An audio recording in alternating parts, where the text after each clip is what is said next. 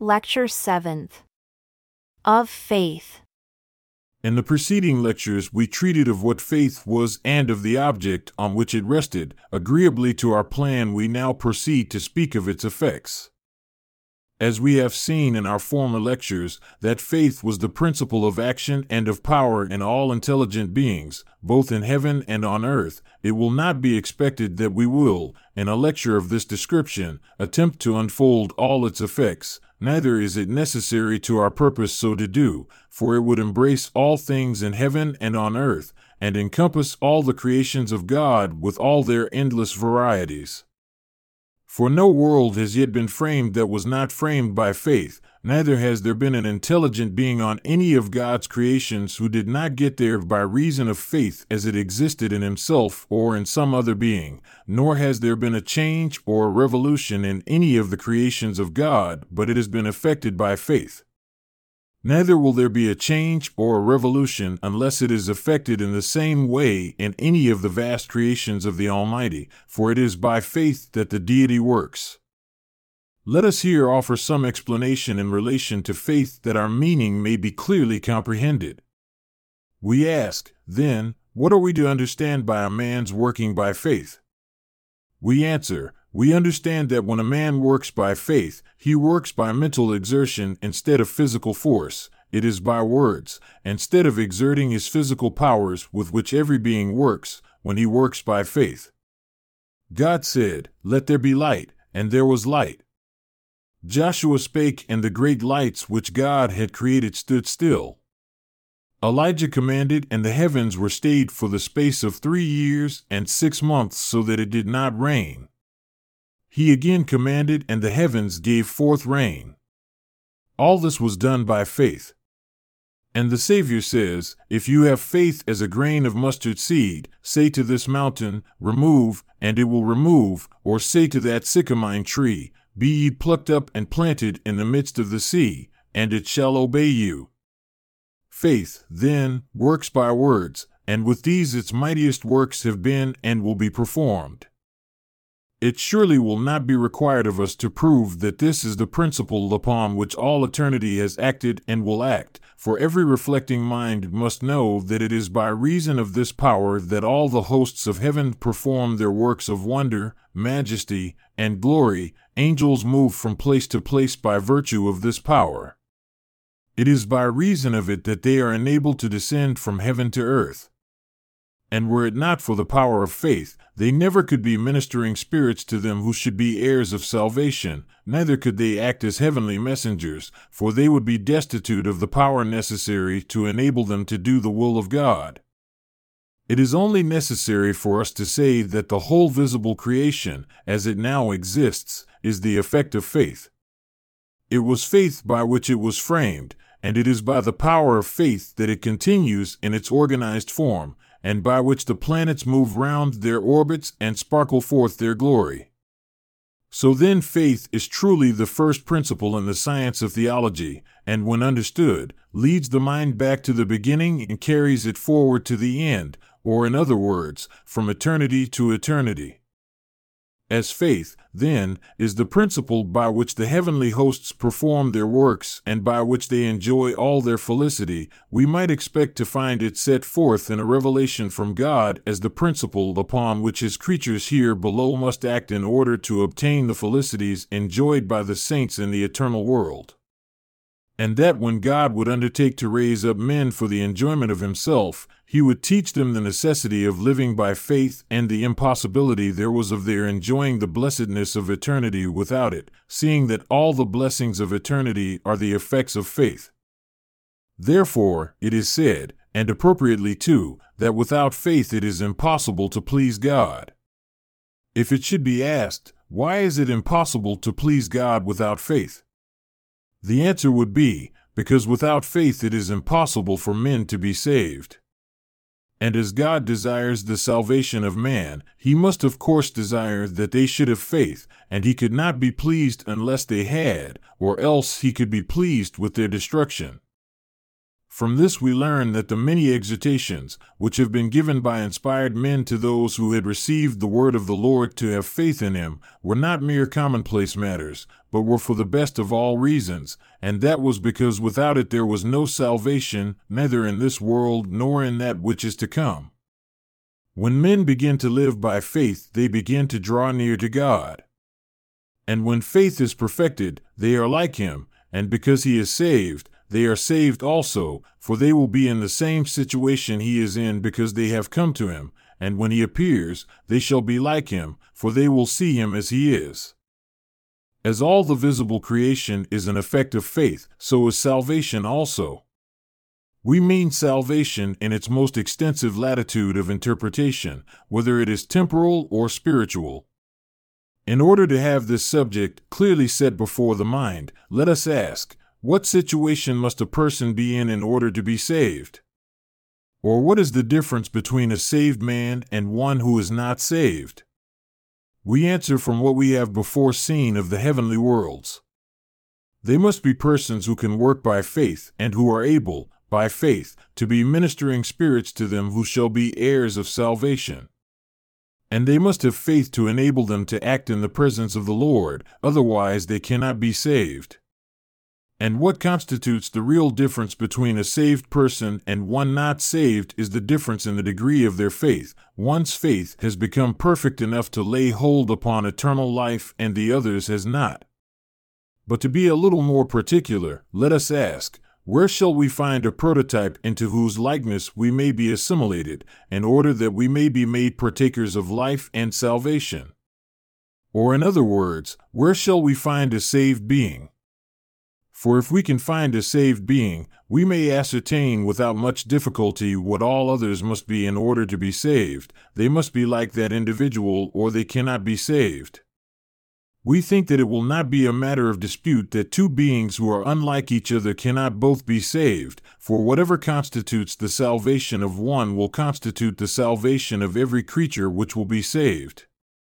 And if we find one saved being in all existence, we may see what all others must be or else not be saved. We ask, then, where is the prototype? Or where is the saved being? We conclude as to the answer of this question there will be no dispute among those who believe the Bible that it is Christ. All will agree in this that he is the prototype or standard of salvation, or in other words, that he is a saved being. And if we should continue our interrogation and ask how it is that he is saved, the answer would be, because he is a just and holy being. And if he were anything different from what he is, he would not be saved, for his salvation depends on his being precisely what he is and nothing else.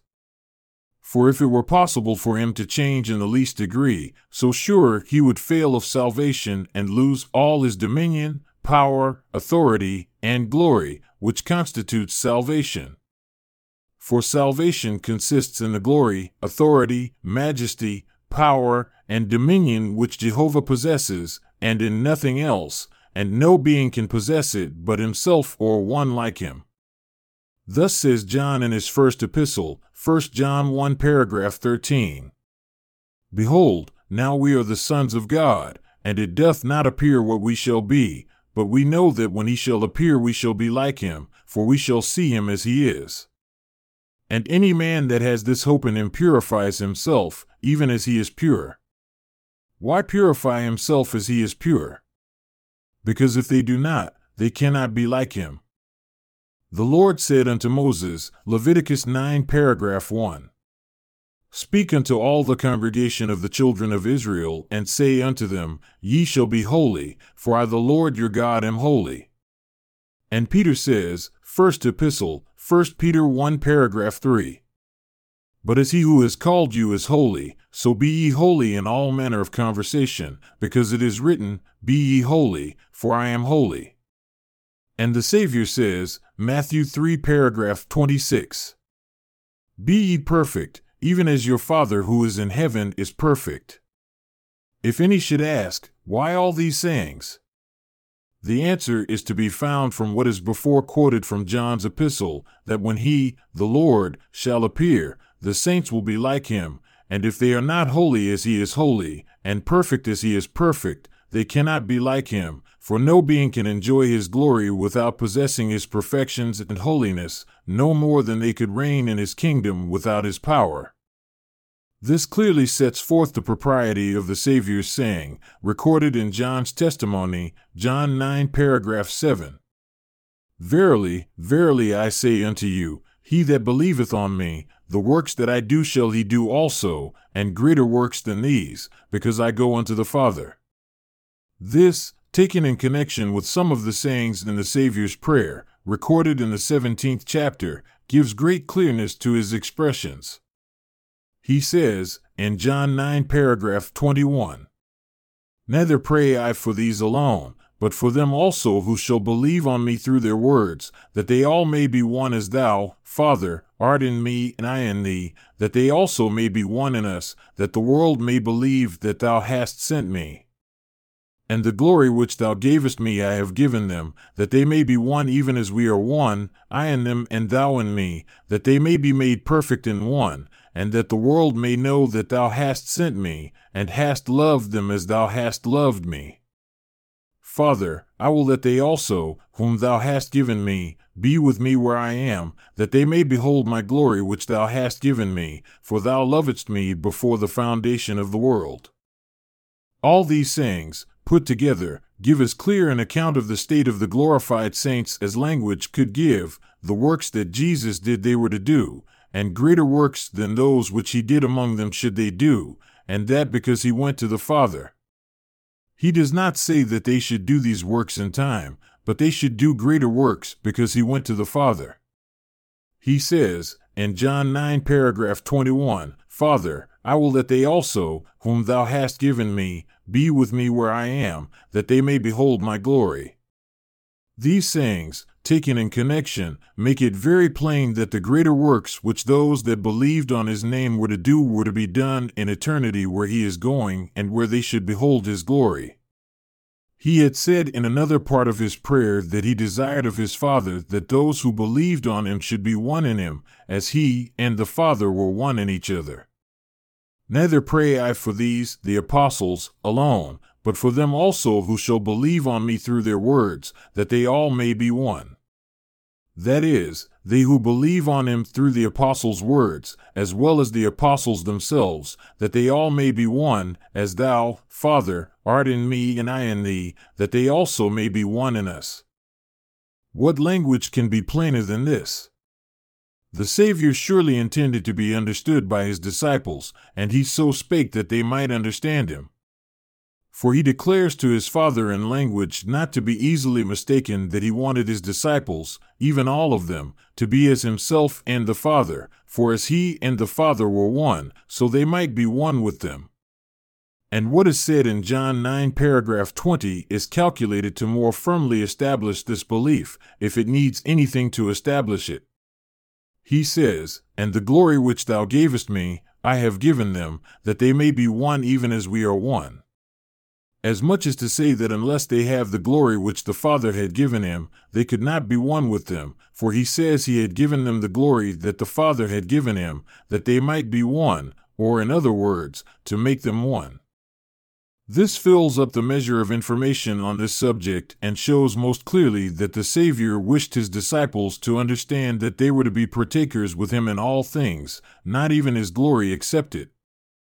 It is scarcely necessary here to observe what we have previously noticed that the glory which the Father and the Son have is because they are just and holy beings, and that if they were lacking in one attribute or perfection which they have, the glory which they have never could be enjoyed by them, for it requires them to be precisely what they are in order to enjoy it.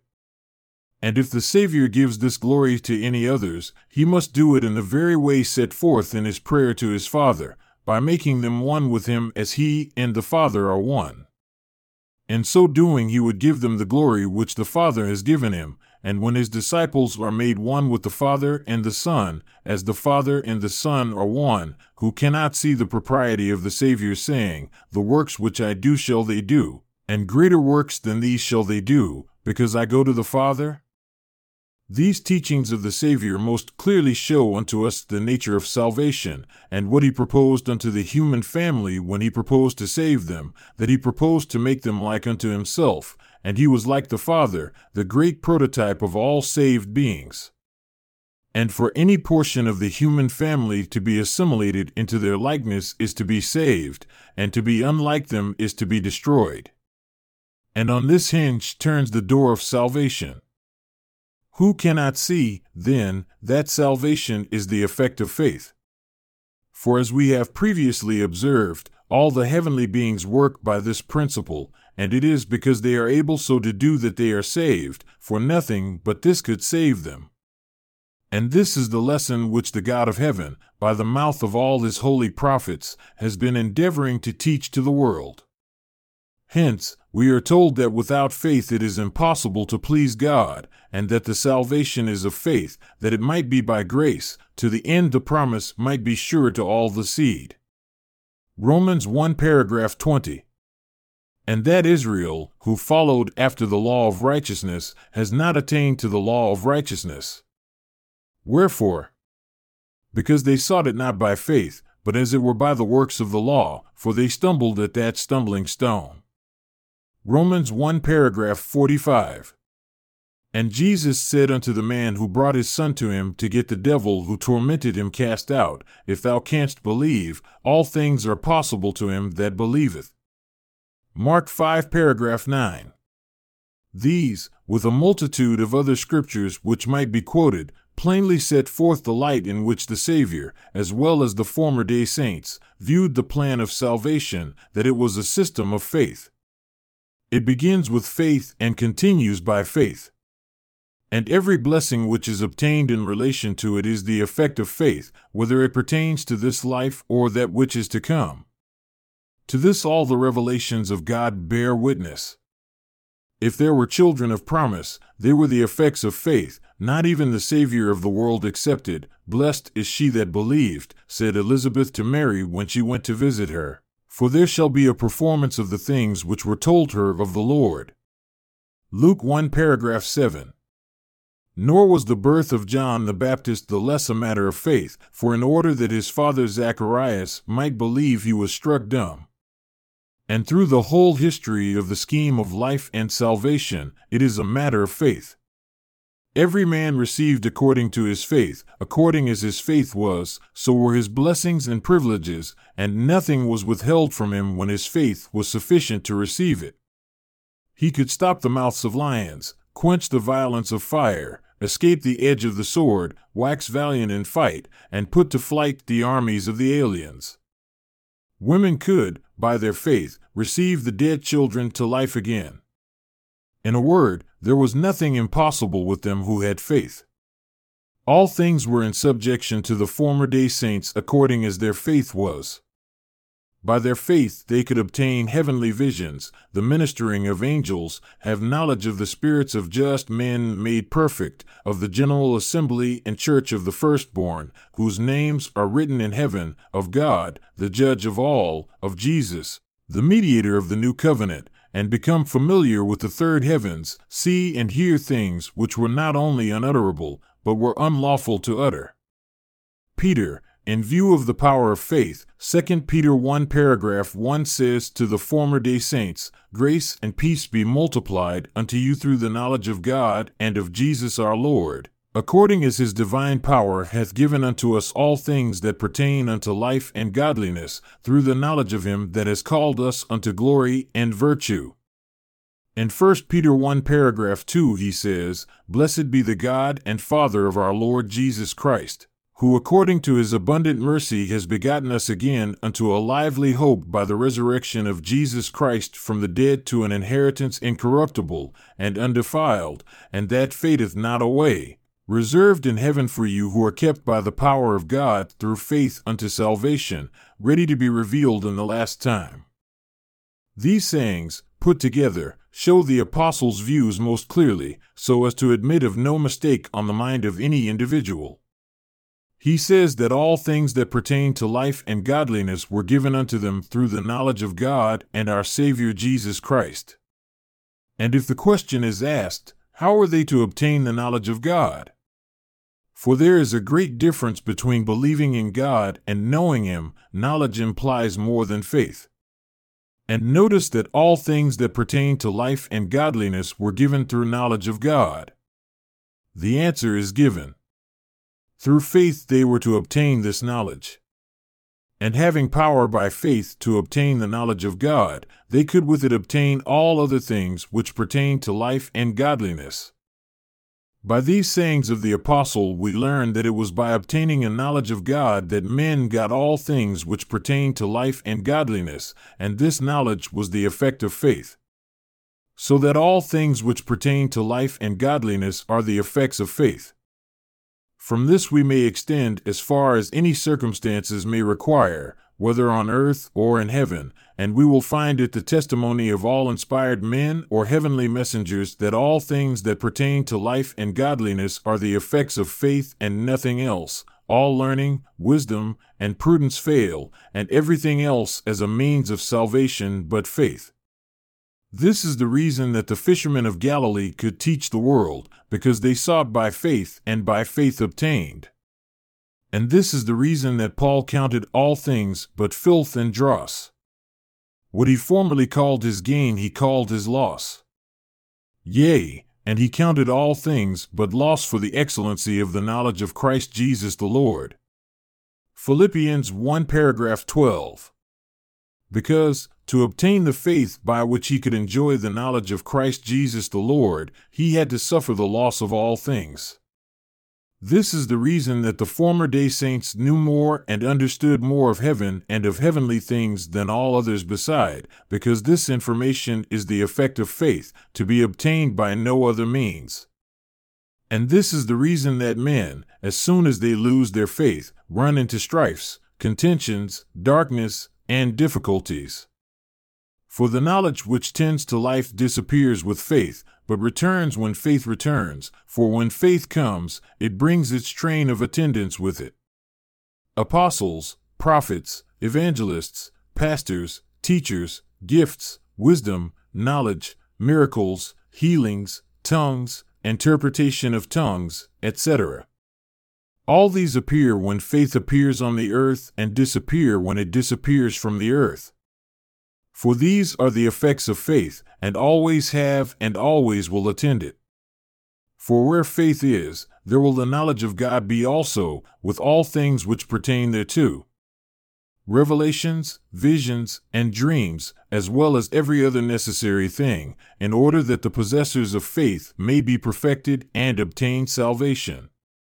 For God must change, otherwise faith will prevail with him and he who possesses it will, through it, obtain all necessary knowledge and wisdom until he shall know God and the Lord Jesus Christ, whom he has sent, whom to know is eternal life. Amen.